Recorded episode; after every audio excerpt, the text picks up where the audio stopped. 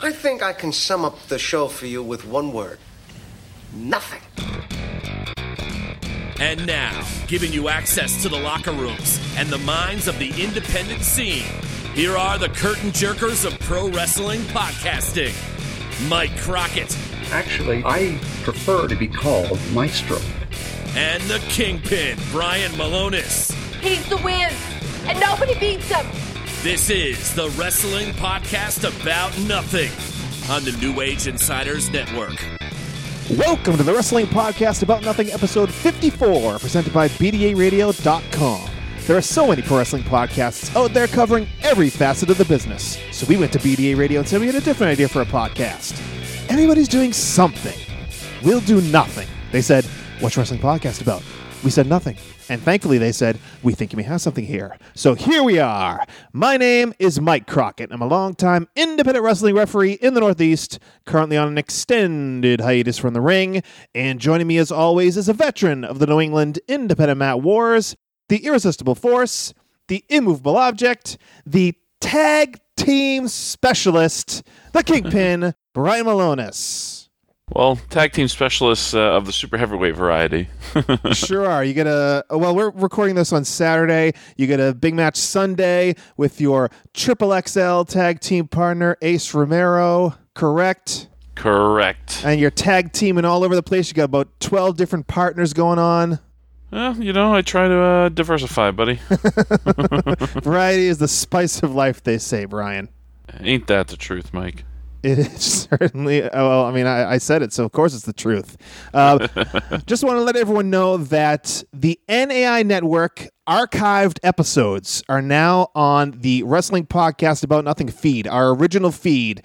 As they come off the NAI Network feed, they go on to the BDA Radio WPAN feed. So check out our older episodes, episodes 39 through I think 41 or 42 are now back on the WPAN feed. So you can go back and listen to like our Royal Rumble Summit, which is one of our most popular episodes ever. You can find that now on the WPAN feed. So if you're wondering why a bunch of episodes popped up on that feed last week, that's why. We're adding the archives from the NAI network over there on the WPAN feed. And today on the Wrestling Podcast About Nothing on the NAI network, We've got a forking great promo about nothing. Whoa, whoa, whoa. it's forking great, Brian. we'll hear more about it later. But first, we are joined here, Brian, by a guy who started out wrestling right here in New England. He then went on to Chikara to join the Devastation Corporation, and most recently was a part of Evolve, one of the most talked about promotions in the country, as one half of the Gatekeepers. But last weekend, seemingly out of nowhere, he made this post on social media. Quote, as tends to happen in contact sports, cumulative injuries take their toll. I am no different, and it is time to walk away from professional wrestling. To everyone who has supported or helped me along the way, thank you and God bless. Unquote. Well, we're going to talk about that announcement and his wrestling career as a whole today here on the Wrestling Podcast About Nothing. So here is the man best known as Flex Rumble Crunch, but known to us as Sean Burke. Hello, Sean. How are you guys? Doing all right. Fantastic. So, Burke, I just want to get this right out of the way, right in the beginning. You couldn't have retired before I had to rescue you for like eight months straight? well, so that would have been, I would have retired in like year one at that point. So, no. Yeah, your no, point? Come on, I had to bury you. You knew it was coming. Yeah, of course. That's okay. I got. I'll, I'll think of something for you later right right out of the gate. Um, Mr. Burke, you talked about uh, cumulative injuries. Now, does this go all the way back to um, your days? Uh, you played college football, right? Yes, I did. Yeah, Division two at Bentley. Okay, and so did that have anything to do with what's going on now? No, actually, um, I, I, used to, and this this kind of sucks for me now. It's probably uh, karma but I used to uh, kind of brag about through my entire football career. I played football for 15 years, and the worst injury I ever had was a slightly chipped elbow. Um, so I used to kind of brag about how I wasn't injury prone or anything like that. Uh, as far as I know, I never had any concussions uh, or anything playing football. And uh, it, unfortunately, it's it, it was indeed wrestling. I don't want to like say that and kind of shine wrestling in a bad light. I just think it's uh, kind of luck of the draw. Um, but the yeah, the injuries I, I was talking about there, I kind of I kind of purposely left that a little bit vague because I don't know. I just I guess there's, there's kind of a stigma about concussions, and I didn't really want to become known as a concussion guy, but it indeed was concussions. Uh, over the last couple of years, I've had a few, and I've ended up in the hospital twice on them. Um, most recently, WrestleMania weekend for Evolve down in Florida. Uh, I got kicked in the top of the head, uh, catching a dive, and I went blind. Well, not blind. I went, my, my, I lost my vision. Everything was kind of blurry for about 20, 30 minutes. I, I, you know, I'd be talking to you. I know there was a person there, but I wouldn't be able to make out who you were in front of me. Um, so they had me, you know, they, they brought me to the hospital and everything. By the time I got to the hospital, everything was fine.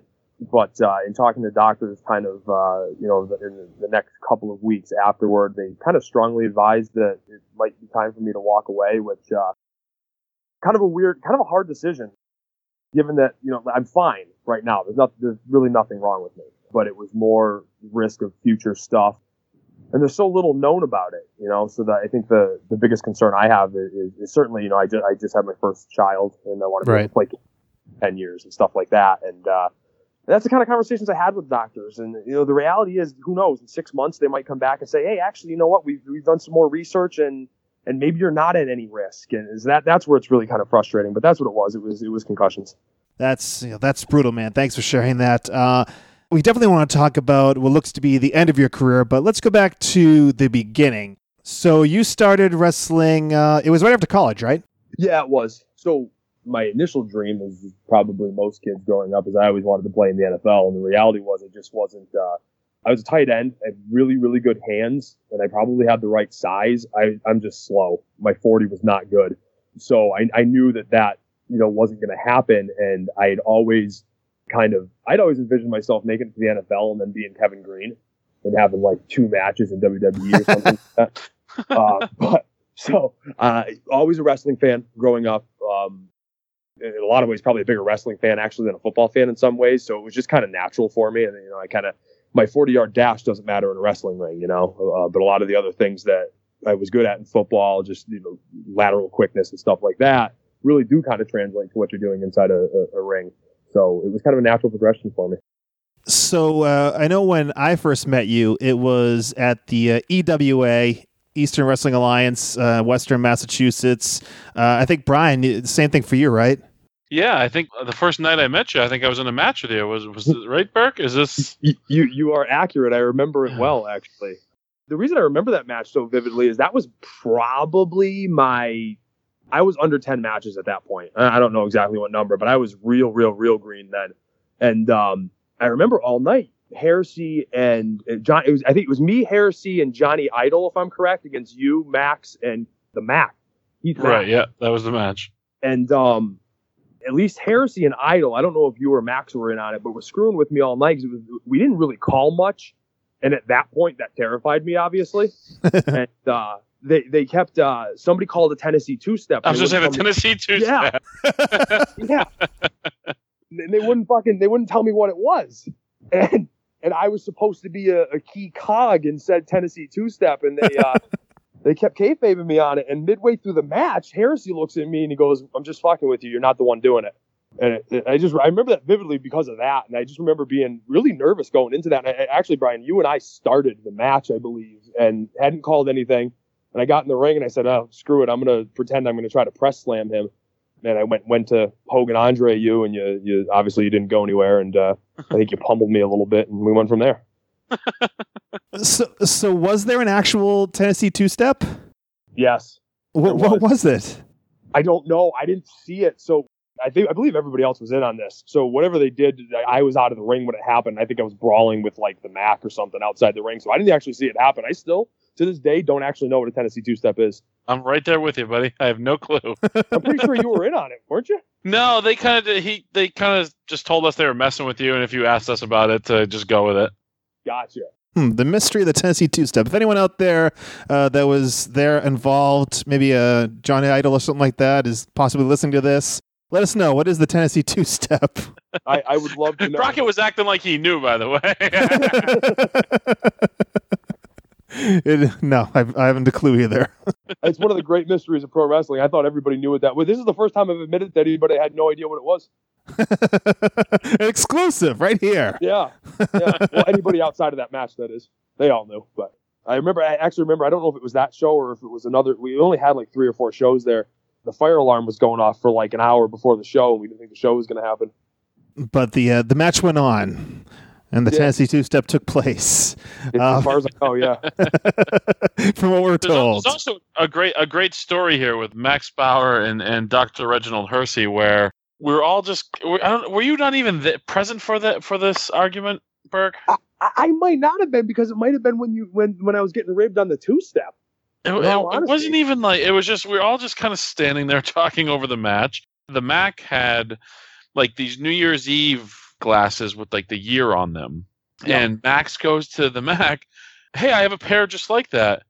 And then Hersey just gets like all pissed off and then like like starts like giving shit to Max, talking about fighting him and Max like is like, "Oh yeah, bring it on" or whatever, you know, like thinking that he's just doing like work talk, you know, just like, you know, messing around. And then Max goes, Wait, are you serious? And he goes, and he was like, Yeah, fucking right, I'm serious. And, and like, and then like Max had to like kind of like tell him like he's like, oh, okay, like I don't, I don't know what you're getting mad about, but if you're serious about this, like, and you come at me, I'm gonna kick your ass or something like that. Like, I had no clue what was going on and or why Hersey was mad. And it turns out he just thought Max was mocking the kid or whatever, and he was getting Which yeah, that that would that would be so I, I I yeah until you told me about that years later I I didn't know a thing about it and just knowing Heresy like I do I that would be my gut feeling is that he thought that Max would have been mocking Keith because Keith was I think that was that might have been Keith's second match or something like that. Yeah, Um, so it was just it was such a awkward, awesome situation. that's that's fantastic. I will say I love both of them dearly. Uh, the Heresy Heresy really helped me out when I first started. You know, Crockett was talking about EWA and everything, and he kind of put that belt on me there, which kind of gave me a little bit of, of notoriety. He was the first guy to kind of push me along. So and you worked uh, with uh, Sasha Banks there, right? Mercedes, right? Yes, yes, she was my valet. Look who turned out better. That sucks for me. She didn't bring you along for the ride. What the hell? no, no, apparently not. Huh. I forgive her. well, it wasn't long after that. We were all together at a show at a baseball stadium. Brian, that was the night where you like said to me, "Hey, we should try to uh, talk to somebody at Chaotic about Sean Burke." Yeah, Jesus, I, that that it was like a really old like baseball stadium, like the wooden stands, right? Yeah, It was uh, Pittsfield, Pittsfield, Mass. Wasn't the main event on that show like Brutus Beefcake versus like the local Pittsfield Yeah. hero in like a boxing match? yes. Yes, it Yeah. was. That's the only other thing I remembered about that night. I remember Brian talking about you, Sean. I remember Brutus Beefcake getting hurt in like a boxing match. Yeah. Yeah. Yep. Yes, the main event with a boxing match against. It, it was a, a local Pittsfield guy. Didn't, like Beefcake go to the hospital or something? Was there something weird like that? Probably. Yeah, he like broke an ankle or something or other like that. It yeah, was was like, something weird. yeah. I, I remember that that guy that the guy that he boxed was like he was going around doing those celebrity boxing matches. So like I think he boxed Canseco, um, probably like Screech or something like that. and he was he was a really nice guy, but occasionally he would. Uh, I remember I remember it was like this celebrity boxing slash wrestling thing, and they put him in some of the wrestling matches, and he just didn't get it. And uh, I, I- I'll never forget. I think we were in Holyoke. And he was in a battle royal, and someone like shoot kicked him in the ribs, and he ended up going to the hospital. And I just remember it being like, "It's it's real, it's real, it's not fake, it's real." It's That was- shoot. yeah, yeah. Yeah, I remember at that time you bring up the celebrity boxing. I remember that time, like uh, Dr. Heresy, who we were just talking about with the EWA, he was kind of mixed up in that whole celebrity boxing thing. And there was a show with, as you mentioned, had Screech on it. Were you on one of those shows? I was I was in a battle royal on a show that Dr. Heresy worked a wrestling match with Screech. was and it actually it actually surprised like I, I don't think old Samuel Powers had any wrestling training and uh, Heresy got a, a very passable match out of him. Uh, that's that's to his credit, I think. Yeah. Yeah. yeah, I remember there's like celebrity boxing and and wasn't it Max and Mike Nice had a boxing match, Brian? Uh, no, me and Max had a boxing match, and Mike Nice had to fight a legitimate boxer, and he'd get his ass kicked. I got I got put in one of those. I um let's say it was in like Marlboro or something like that. Again, I, I don't think I had had an actual wrestling match yet, and I was in one of these celebrity boxing matches, and it was supposed to be a work. And the uh, kid that I was boxing, I guess, was actually a shoot boxer, and he decided that I was too big for him to for us to work, and he had to really try to fight me. Which, you know, suck for me. Yeah, I was around those shows, and I just got the feeling that the boxing people just didn't It was get the deal. Yeah, it was. It was. A, I, I remember those well. It was a very weird environment. The one with me and Max, our, our referee, he was somebody. I, I don't know boxing at all, but he was like a world champion. And I go to talk out the finish with him, and he was baffled that we had a finish. He goes, "What do you mean a finish?" and I'm like, "Well, we're not really boxing. Like we're we're just."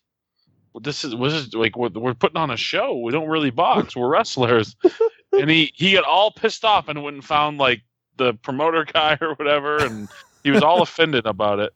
Yeah, that was the exact same experience I had. And, and, uh, I took a fall for the kid. I was supposed to take a fall for the kid in the third round, but he he pissed me off because he was like shoot punching me. So I, I lasted until the fourth because I was try- I was actually trying to get him with one. Unfortunately, I'm not a uh, trained boxer, so he kept ducking all my haymakers. But he told me afterward, he's like, "There was one of those you threw. If you caught me, I was going down." And I'm like, "Yeah, that's right, mother." So you really showed him you lasted a full extra round. yeah, that's damn right. the promoter was getting real sketched out too. You know, in between rounds, you're supposed to go down last round. I'm like, they pissed me off." Uh, so Brian, uh, we kind of went way off track, but back to uh, talking about getting uh, Burke into chaotic. yeah. Well, What are you looking for here, Mike? Let's talk about you. You saw something in in Mister Burke.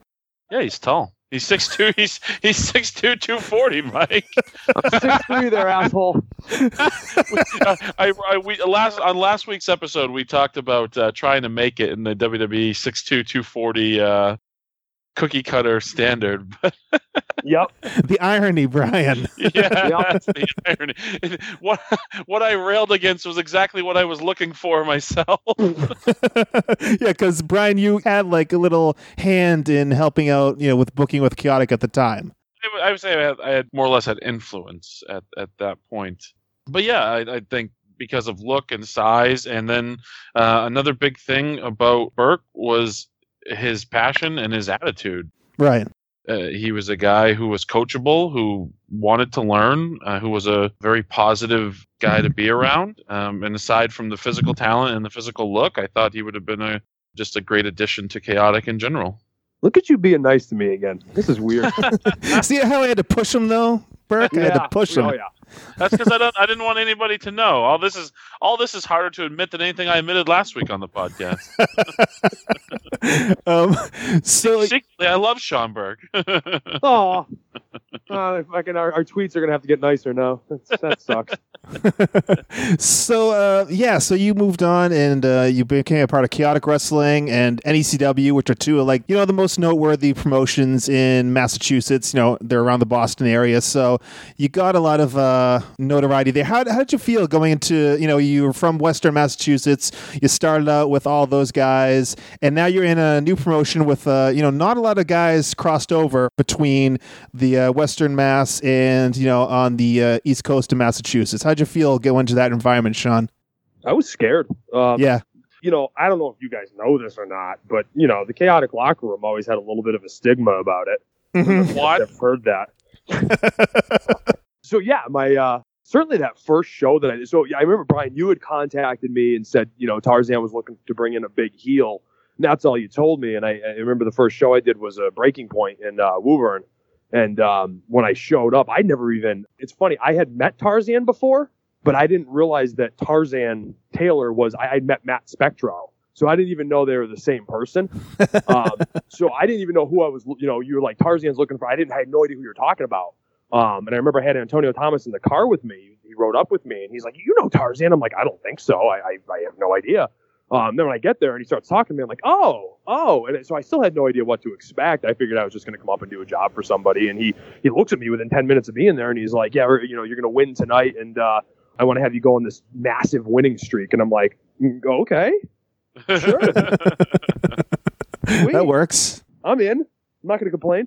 Yeah, so you got the chaotic title at one point. You had the NECW title too at one point, right? I had them at the same time. I don't. Whoa. Know. Yeah, I don't know that. Has anybody ever done? Is am I the only one that had them at the exact same time? That's something. Yeah, I don't think that's happened. We'll, we'll just say it hasn't happened. We'll say you're the first and only. Ah, cool. Sweet. that's the way, that's to why we do things. We don't do the research. We just proclaim things. That's fine. That's how I live my life. Just kind of proclaim shit. And There you go. Speaking of like new environments, new locker rooms, you found yourself having the opportunity to go to Chikara to join the Devastation Corporation. How did this all come about? So everything that they do there is like trio based. So it's always even you know if you, you got a team, it's almost always three guys. So uh, Joey Eastman and uh, Sebastian Reese had gone there. Joey obviously as, Sidney Bakabella and uh, Sebastian Reese as, as Max Smashmaster. They were there with um, the guy that ended up becoming my partner as a gatekeeper and evolved later on, Blaster McMassive. Wonderful names, by the way Yes. so they were there for I think about six months, maybe all uh, somewhere between six months and a year. And Joey called me uh, or texted me. I don't think anybody actually calls anybody anymore. No. Um, but Joey texted me and said, "Hey, uh, are you interested in coming into Chikara?" And I, you know, at the time, I said, "You know, yeah, what the hell." Back then, it had, I, I think, at least a better reputation. Not trying to bury anything, but I think it had a much better reputation than it does now and uh, I thought it was a good opportunity for exposure and everything. Um, and I knew they were doing the demolition Road Warriors kind of ripoff thing, which I always thought was cool. I used to think when I was a kid, you know, if, if, if the Legion of Doom didn't exist, that would have been the gimmick I would have come up with. That's that's what I've always told myself because you know I would because I'm that good. but so I you know I liked the idea and everything. I said, yeah, what the hell? And uh, that's kind of how we did it. The thing that was weird where I started there was I had just broken my ankle back here, so I never really I was supposed to debut there, and then I never I, I didn't do it because obviously I couldn't wrestle, so I was out for about six months, and Quackenbush had me coming in and doing like I'd walk out with a mask on and just stand there ominously, and then walk back, and for literally I think like three or four months, which was it was miserable because it's like I'm, I'm, you know, I'm, I'm driving to Pennsylvania every other weekend to literally walk out the curtain and stand there like a jackass, and then walk back in. Um, I remember uh, WrestleCon, the year that Mania was in New Jersey, uh, was the first time I ever took the mask off, and you could just see my painted face underneath it. And I was excited. I was like kind of healthy at that point, and I thought I was going to wrestle. And then I got there, and it's like, no, you're just walking out the curtain. And, oh, sweet. Awesome. But we're going to let you take the mask off. Yeah, but you can take the mask off for the first time. So okay, that's great. That's that was worth the drive. So, so how long after that was the King of Trios 2014? Ooh. Um. So I was probably there for about six months when we won King of Trios. Um, actually wrestling because I had, I, I remember I broke the ankle in uh, December of 2012. So we won King of Trios, and was it 2014? I don't even remember what year it was. It I think so, yeah. Because yeah, when, when yeah, I did I did some research. I'll, uh, I'll admit that much. I think when you first started, that that was when Chikara was you know shut down, and they had the wrestling Yeah. is fun, wrestling is art, that whole thing. Yes, that's yeah. So along with that, and I, and I think if you if you talk to any of my partners, they would concur. So my first match, yeah, that's exactly what it was. My first match there was that show where they did the whole shutdown thing, and um, the wrestling is whatever shows all over America were not fun to, to say the least. Even though it said Um, wrong is fun. Come on. Yeah, it was it was a lie. Uh, Oh no. the wrestling was not fun. I had other names for them that I won't say in the podcast, but um, because they're all really offensive and not politically correct in any way, shape, or form, and I'll get a weird reputation. But it was just, it was, you know, you were traveling everywhere, which, I- you know, I'm I'm a huge person on paying your dues and everything, but it, I was away like every weekend in like New Jersey or Pennsylvania or you know wherever else taking you know four hour drives all the time and we'd be performing on these little tiny shows in front of like sometimes 10 people. And it was like it was just kind of like man like i thought you know th- this Chikara company had this really good reputation and you know you had cesaro and people like that that had come through there. And then it's like what is this i could have done this back home and i don't know and i you know i didn't know if i was getting any better from it or anything like that and that at that time was really am i getting better and, and i didn't feel like i was so i was very very miserable and I, you know, I don't think they felt like I was committed to it, which uh, you know I really wasn't at that time. So uh, when we went into King of Trios that year, I did not expect that we were going to win that. You know, that was no one told us. We didn't know until until actually probably about 20 minutes before the match. Uh, he keeps that stuff very secretive. So it was actually that was quite shocking to me Um, probably shouldn't have been because you know uh, Joey uh, and, and Smashmaster had been very very loyal to him and, and everything, and so it probably shouldn't have surprised me. But I think I was kind of riding their coattails on that a little bit. yeah, the whole period for Chikara was a little weird. The whole voluntary shutdown, and then all these little promotions are popping up all over the place. What was that? About a year's time that took place? Yeah, yeah, j- just about. It was it was it was probably like ten months or something like that. It was. I mean, it was an interesting idea. I don't I don't think it worked at all. And you know, it, it is what it is.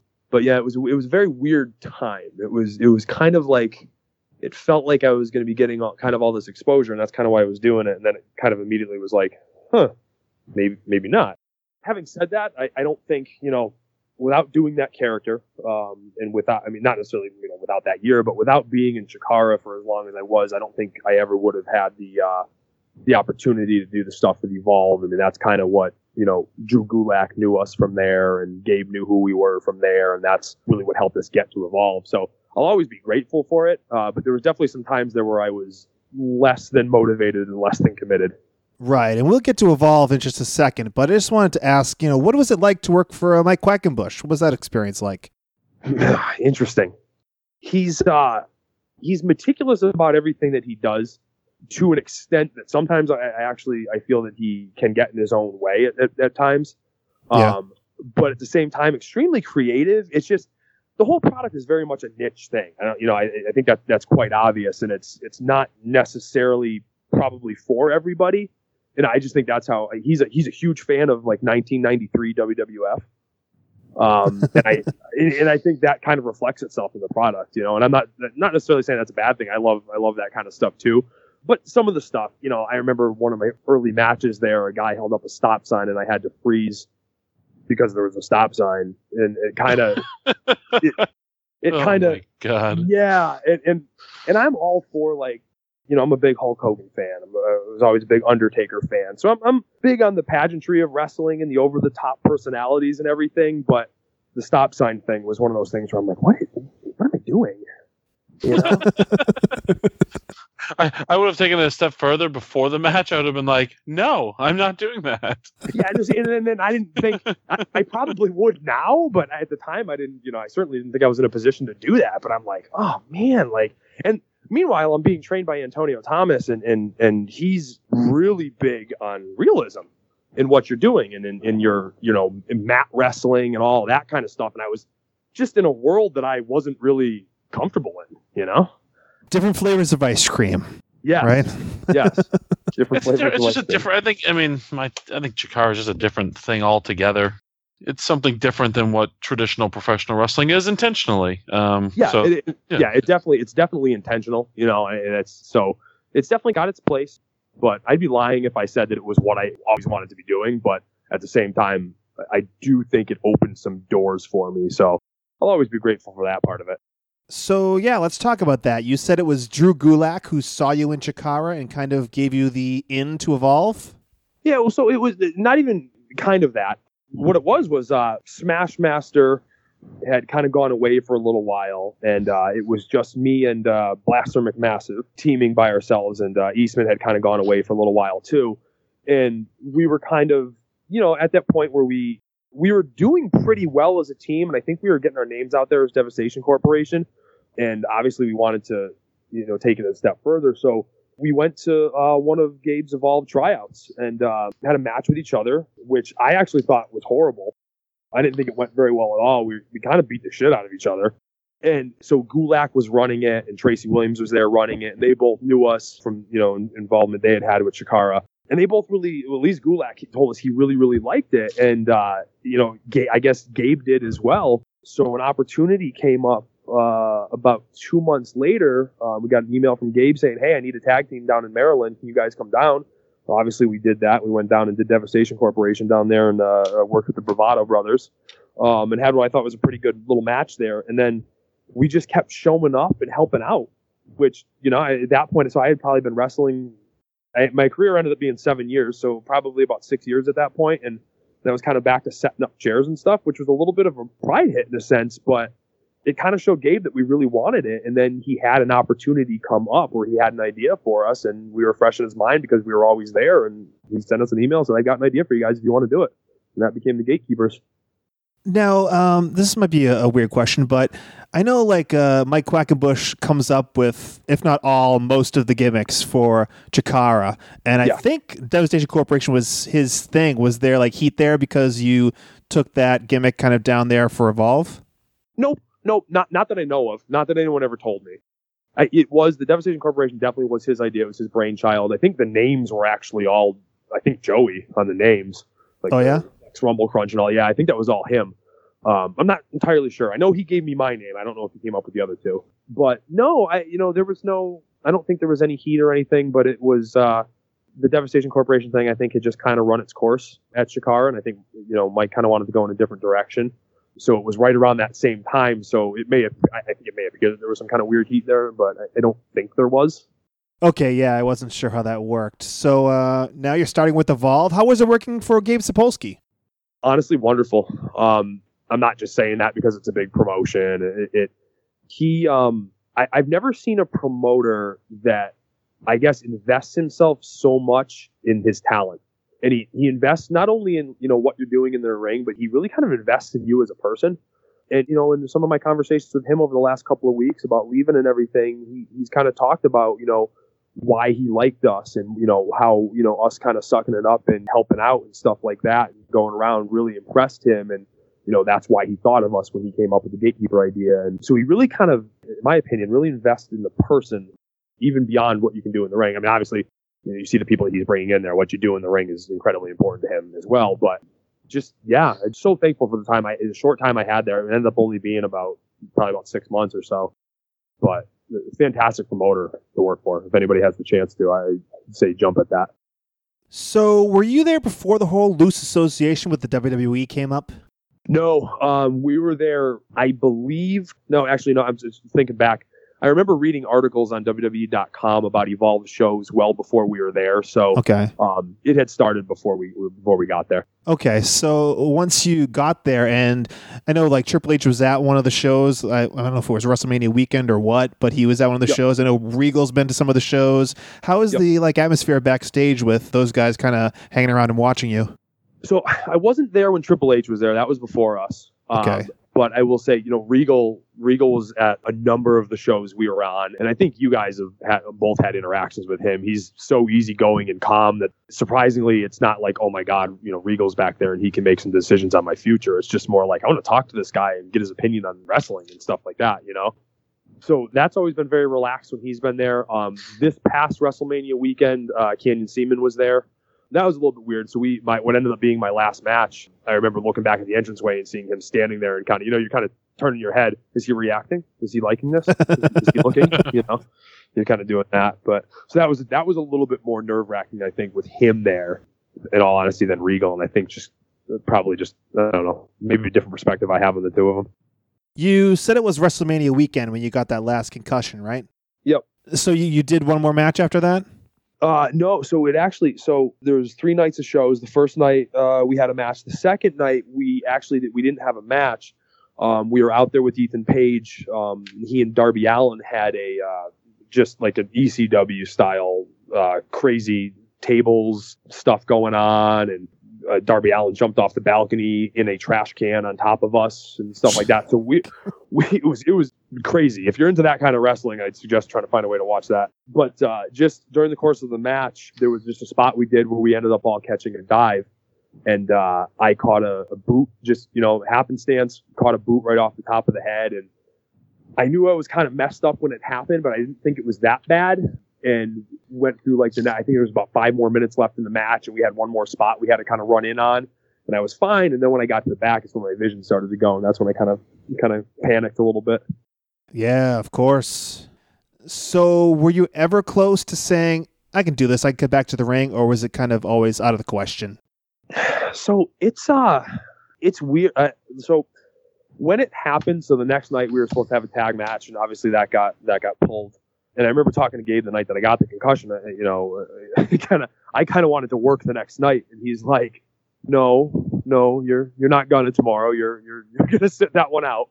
Yeah. Um, but you know, at that point, until I got home, you know, I knew I was going to go talk to some doctors because I knew this had been a you know what I thought was a lot of diagnosed concussions in the last couple of years, but I didn't really have any inkling that that was going to be it for me until I, you know I talked to I talked to three doctors. I talked to the first one, it was kind of you know it was that kind of advice. Then I talked to the second one, it was the same advice, and I talked to the third one, and at that point was where it was like, wow, I think uh, crap, I think this is it, and it's uh, it's weird. I'm going to be honest with you, it's still it doesn't feel right right now. I don't. Uh, if this had happened to me two years ago, when I, I, I really, you know, I went through a period about two years ago where I felt like I was very stagnant and uh, didn't feel like I was going anywhere or anything like that. And uh, if this had happened then, I, I think I would have just walked away at peace and, and kind of, you know, said, okay, that was it, you know, on to the next thing.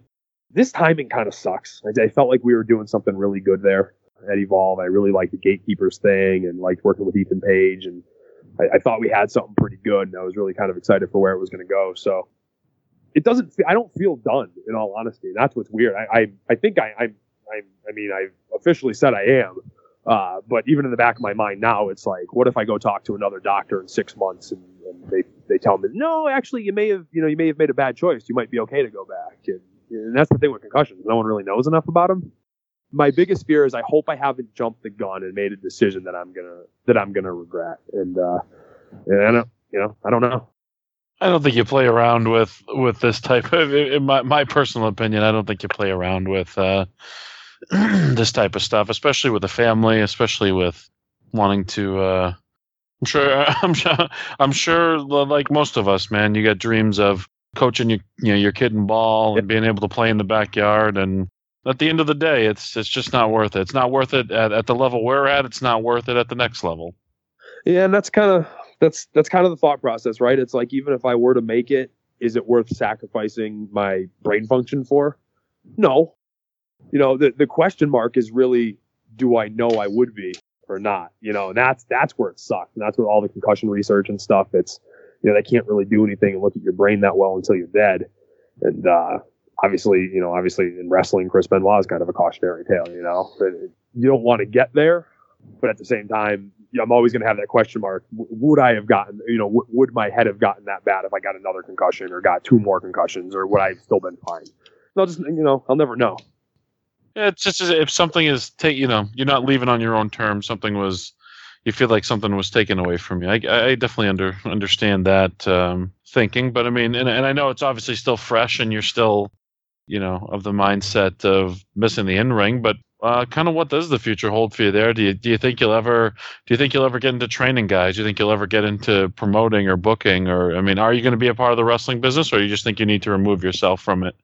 So I think right now, I kind of right now it's kind of I, I want to be away from it just because it's kind of painful to be around it.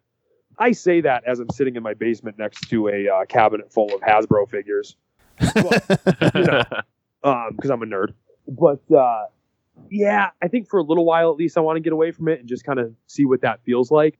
But you know, over the last couple of days, just kind of like the messages I've gotten from people and people that have reached out to me and stuff like that, I, I realize that I actually am probably going to miss actually the people a lot more than I thought I would. You know, for me, it's always been single focus. It's it's the in ring performance and it's starting to set in that I've actually made some pretty good friends. Some people that you know, uh, some people I I, I talked to at the last Evolve show that I'll probably never see again. And it's kind of weird. That's actually kind of a weird feeling when that starts to set in.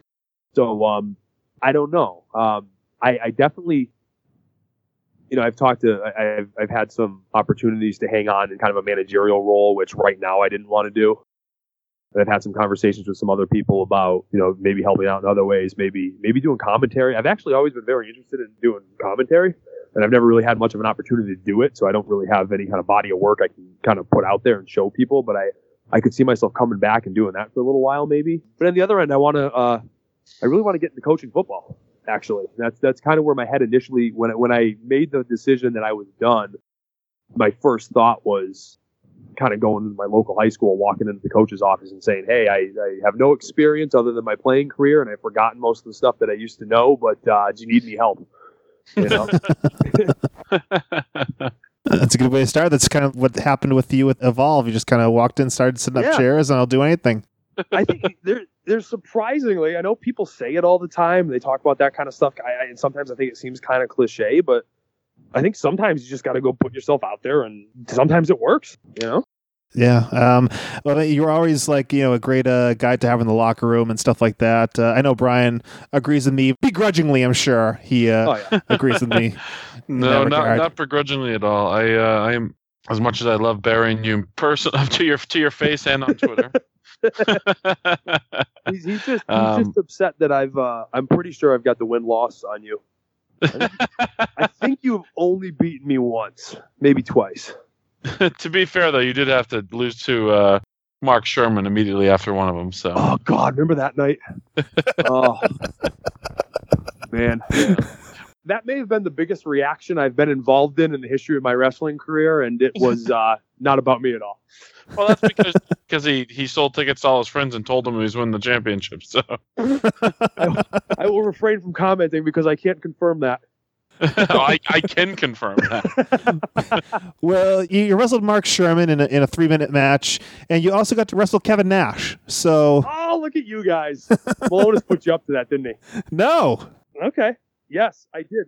That was uh that's that'll, you know, forever be something that I remember simply because uh my kind of pantheon of wrestling uh of heroes in wrestling was uh it was always Hulk Hogan, The Undertaker, Bret Hart, and Diesel.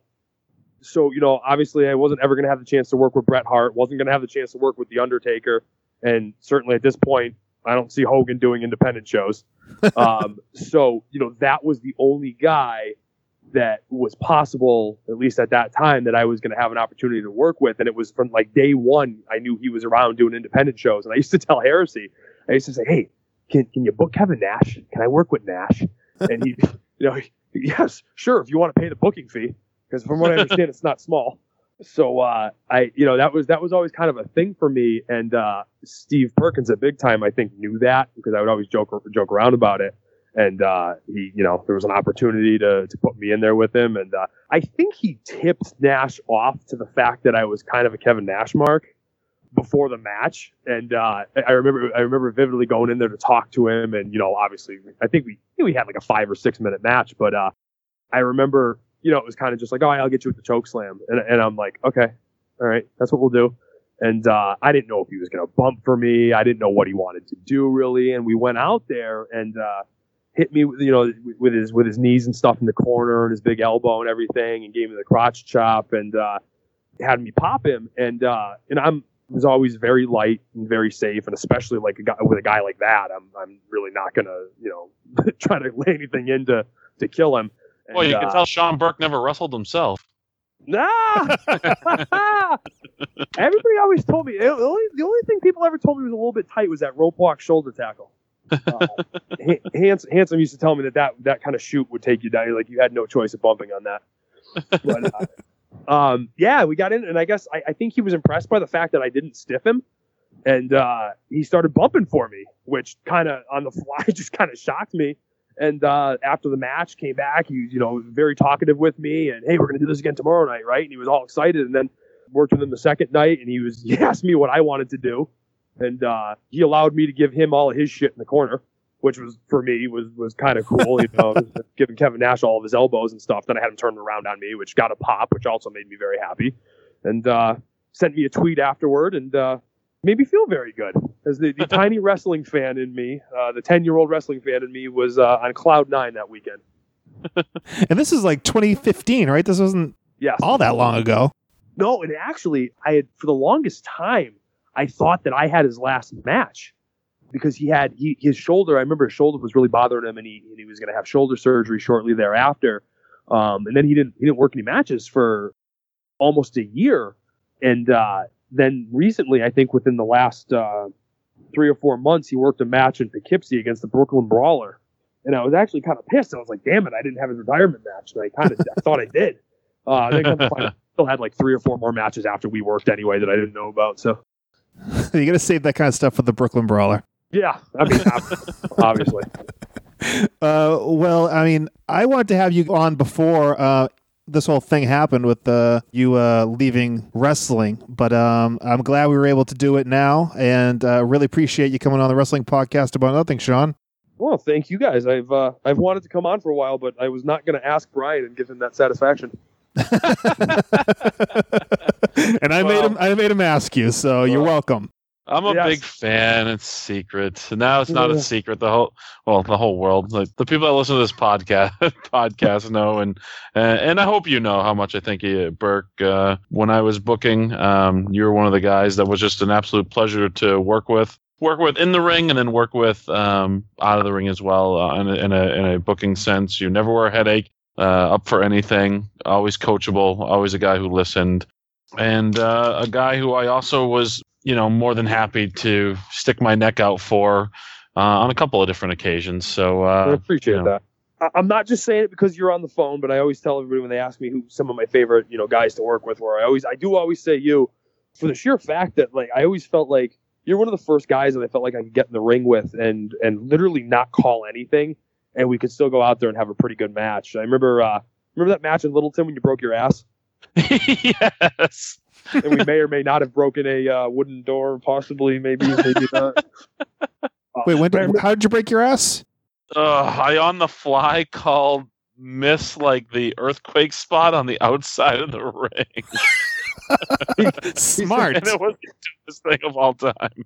he, he sends me a text message like two days later and he's like my ass is still killing me it hurts to sit down well, we didn't call nothing i remember i remember like five minutes before the match you look at me and you're like well we've got to finish um, we don't really have anything else and i'm like and i was excited to do that at that point actually because that was right before i um, uh, Handsome and I were going down to Orlando, and I knew we were going to get put in those spots to just get out there and work without calling anything. So I was really happy to work with you that night. And I think I said it to you at the time. I'm like, would you mind going in there and just working this on the fly? Because I just want to make sure I'm up to speed and can do it, you know? Oh, we didn't even talk about the Orlando thing. That's okay. we, we, we don't need to talk about that because I'm still sitting in my basement. Well, uh, next time, next time you're on Next the time. podcast, yes. we'll talk about uh, coaching uh, Pop Warner football, and we'll talk about you in Orlando. Cool. And I can, and I can, when Brian and I can have fights about the, uh, the, the Steelers and the Dolphins. Oh my God! We'll, we'll I was hoping that second wouldn't come up. to a team that shall not be named on this podcast. yeah. Yeah. You're a, Crockett, you're, you're a, you're a local fan, right? Well, I mean, the next I- I football mean, game Crockett a watches super- will be the first football game he watches. ah, okay. Okay. I watched the Super Bowl. What, just so you could bust people's chops? Well, yeah. Some material for the podcast, Brian. All right. Well, thank you very much, Sean Burke. Uh, really a pleasure to have you on the podcast. And good luck in everything that's going on in your life. I mean, you got plenty going on, and really appreciate you coming on. You know what you should have said. What's that? Uh, we wish you well in all of your future endeavors. Oh, perfect way to go out. I always wanted to be future endeavored. I wanted it to be because I got signed first and then got future endeavored, but whatever. I'll take your future endeavor. well, thanks very much, Sean. Thanks, guys. We'll see you. Okay, we want your feedback. Every week, we do something called Merv Griffin Time, a talkback segment where we interact with you, the listener. So tweet us at the WPAN on Twitter with your take on this week's episode, your thoughts on our interview with Sean Burke, Flex Rumble Crunch, and use the hashtag WPAN. We'll mention you and your tweets this Thursday. Hey, now that Burke's off the uh, off the air with us here, can I go back to trashing him? Well, I, I think you uh, you did quite well during the interview. yeah, you you, had, you showed a softer side, Brian, uh, for a few minutes there. So that's uh, congratulations on that. Every Thursday, guys, we do that second podcast, new unique content exclusively for BDA Radio. And it is a whole new format, guys. The Dirt Sheet Shuffle. Oh, I thought you were going to say scandals and animals. Skin? No, no, no, no.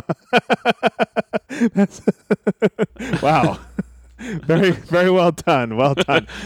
I, I will. I will say this. I did. I was getting heckled last night uh, about my record on the. Uh, On the uh, Dirt a Sheet little- Shuffle. last night being chaotic wrestling Friday night, I was getting heckled a little bit about my record on the dirt sheet shuffle, and uh, that I, sh- I should be afraid of uh, of it being every week now. Well, I mean, this is this is going to be the ultimate test, Brian. The ultimate test of skill and endurance will be the Dirt Sheet Shuffle. The gauntlet's coming on the WPAN. it, might, it might feel like it, but uh, the Dirt Sheet Shuffle every week, every Thursday on the BDA bonus podcast. Also, there's going to be Merv Griffin time, of course, and we will induct another member into the illustrious Heel Laugh Hall of Fame. So if you love the Dirt Sheet Shuffle here on the NAI Network, you're going to find it each and every week. You can get your weekly fix of news over there on the Wrestling Podcast About Nothing feed or on BDARadio.com. Speaking of Merv Griffin time, a way you can interact with us here on the NAI network every week is through our voicemail line. We want to hear from you guys. Get that voicemail in. We will play it on the podcast. The number is 401 584 9726. That's 401 584 WPAN. We really appreciate when you guys contribute to the show, so call right now before you forget. Hit pause. Pick up the phone, call 401 584 9726, and be a part of the wrestling podcast about nothing. All right, Kingpin, it is time for this week's promo about nothing. But before we get into that, let's talk about our sponsor. People ask me, what do you mean, BDARadio.com? What does the BDA stand for? Batista as Drax is amazing. well, Guardians of the Galaxy Volume 2 is coming out this weekend, Brian. And of course, wrestler Dave Bautista is a part of it. And I'm very, very excited. You? Can't wait. Are we going to see it together? You gonna you gonna uh, leave me out in the cold again? Are, are tickets still available? I don't know. It's a little late in the game, Brian. So you're leaving me out in the cold again. Well, we'll we'll figure it out, Brian. I, I can't stand the wait. I can't stand to wait till this I w- weekend. I was talking with uh, the Western Dragon and his sister last night, and they were asking if they'd be seeing us uh, at the movie. They said, "Well, if Crockett doesn't exile me again from his plans, I mean, hey, we'd only seen every every Marvel movie together since what, like Iron Man two? Oh, Brian, we're getting away from the live read here. I don't care. The people need answers, Mike. I need answers. Damn it! You're talking about Thursday night. Is that what you're talking about? Why you throw me out in the cold? Well, because, well Brian, Brian, we'll get it. We'll get it done. We'll get it done. Let's just put it that way. We'll see. We'll see what happens. See if there's any tickets left. You're an asshole. well, what BDA Radio stands for, Brian, is the most unique commentary on mixed martial arts and pro wrestling on the internet. They don't break news; they break the news with their wild commentary regarding MMA and wrestling. Head over to BDARadio.com and check out all the latest news on UFC, Bellator, WWE, and much more. It's the best website in the galaxy.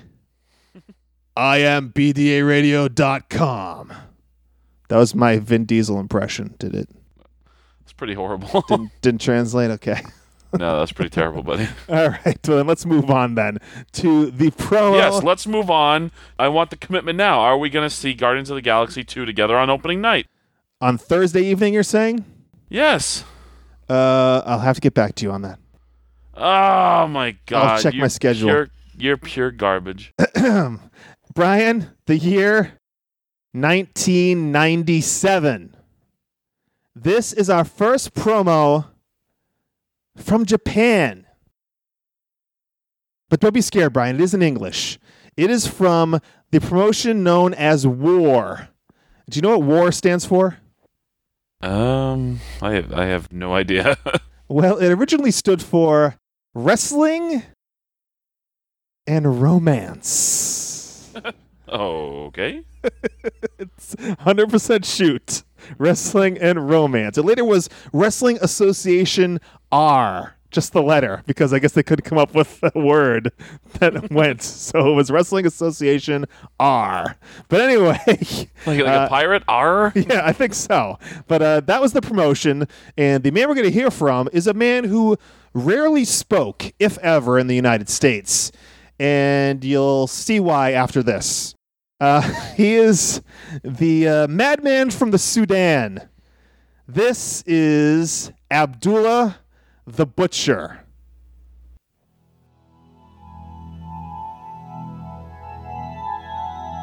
I'm not worrying about these other little gorillas. I am only worrying about Tenyu. Me and my partner Gocho is going to beat the living shit out of Tenyu. I've been chasing Tenyu for many, many years. Now I finally got the chance to come to Japan and fight Tenyu. He's not hungry no more, but I'm here to beat him up. I'm going to beat him up with my fork, with my fist, and I have something beautiful for Tenyu.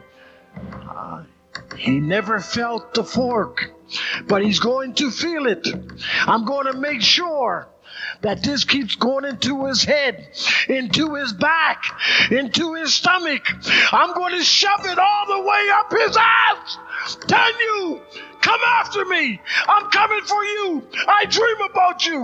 I can't sleep at nights, but I'm coming, Tenyu. I'm here in Japan now, Tenyu. Tenyu, I'm not worried about these other little people who you got around you. I'm going to stop you, Tenyu. I'm going to stop you. Ten years ago, you made a statement. I have never forgot the statement what you made. I remember you in Atlanta, Georgia, when you were hungry. You didn't beat me then, and you're not going to beat me now. Come on, Tenyu. Taste it. Taste the fork. Which is eating you now. Come on, Tenyu. Come on. Come on. Unbelievable. So what's this guy's name again, Brian? Tenyu? No, actually, it isn't, Brian. the, It's not? The man's name is Genichiro Tenryu.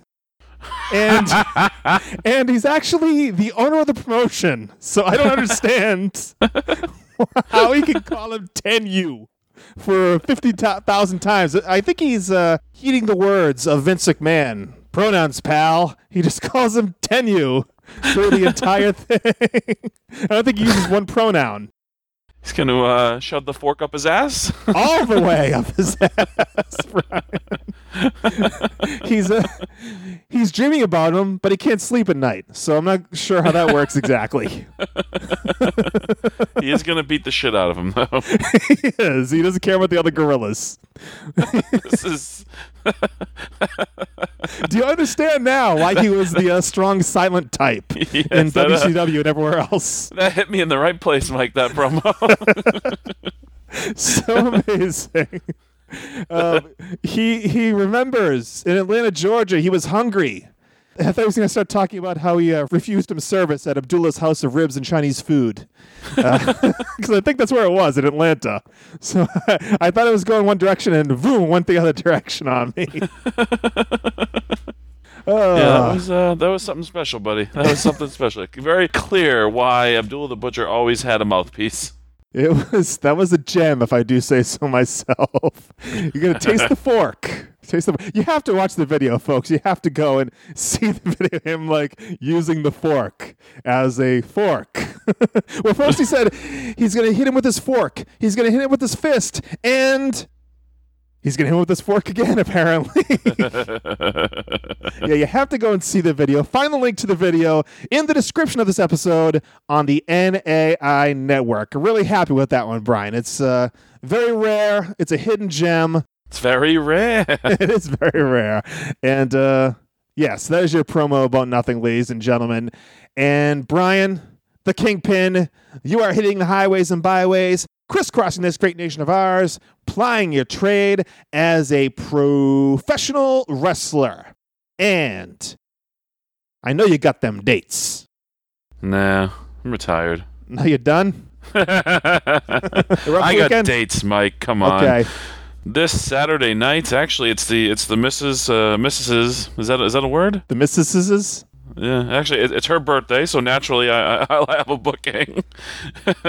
I'll be heading out to your old stomping grounds out there in Western Massachusetts. Yes. For Pioneer Valley Pro Wrestling. I'll be taking on Johnny Torres. Ooh. How about that, buddy? Yeah. Okay. So me and Johnny Torres, first time ever uh, matchup there. So David and Goliath. yes, they're they're calling it Seis de Mayo, and it's out in Hadley. Ah, I Get get, it? it. Is that six? Is that is that six in Spanish, Yes, Mike? yes. All right. You're, Sí. you're, you're my official Spanish language uh, consultant. Sí, 6 de mayo. There we go. So the very next week, the 13th of May, I'm heading to lovely, scenic Dorchester at Beantown Athletics for UFO Wrestling. Special bell time of 5 p.m. Find uh, UFO Wrestling on Facebook for all the details. Friday night, May 19th, I'm heading to Woburn for Chaotic Wrestling. It's the Chaotic Countdown. 30 men battle for a chance to get a shot at the Chaotic Wrestling Heavyweight Championship. Well, I'll be part of that match. Tremendous. Yeah, maybe, maybe, maybe I'm on my way to getting that championship back, Mike. I, I would I would think it's a it's a lock at this point. Go to chaoticwrestling.com for all the details. Ooh, I missed one though. Uh oh. It's a, it's a Wednesday night show. Chaotic Wrestling uh, the week before that, May 10th, Nashua's Chunky Cinema and Pub. Uh, I think it's a 7 p.m. bell time. Again, go to chaoticwrestling.com for tickets and details. Also, you can find them on all social media platforms. An intimate venue, a unique venue. Uh, I hear lots of good things about uh, seeing a show at Chunky's. Maybe you should come check it out. Maybe I should. and then May the 20th, Saturday night, Beyond Wrestling, Somerville, Mass. Well, another another one of your old stomping grounds, Mike. Yes, I'm all over I the will map. be there live in attendance, and uh, I don't know. Who knows? Maybe it'll be. Uh, Maybe uh, things will get triple XL again that night. Check out BeyondWrestlingOnline.com. Also check out Beyond Demand for lots of great matches, including some of mine on there against the likes of Keith Lee, Chris Hero, JT Dunn, Flip Gordon, and many more. Fantastic. Is that it? That's it for now, buddy.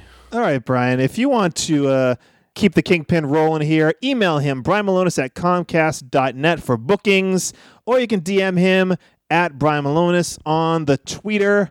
All right, before we get out of here, just want to say Booking the Territory Pro Wrestling Podcast, Mike Mills. He does it twice a week on Sundays. It's the Smoky Mountain Wrestling Recap Show. That is Jim Cornette approved, by the way.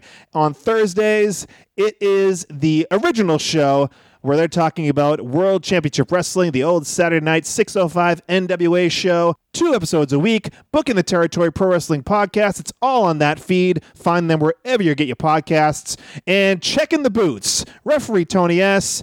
Chip K. Fabe, and they are talking wrestling every Sunday. Find them on iTunes, Stitcher, Google Play Music, everywhere else podcasts happen.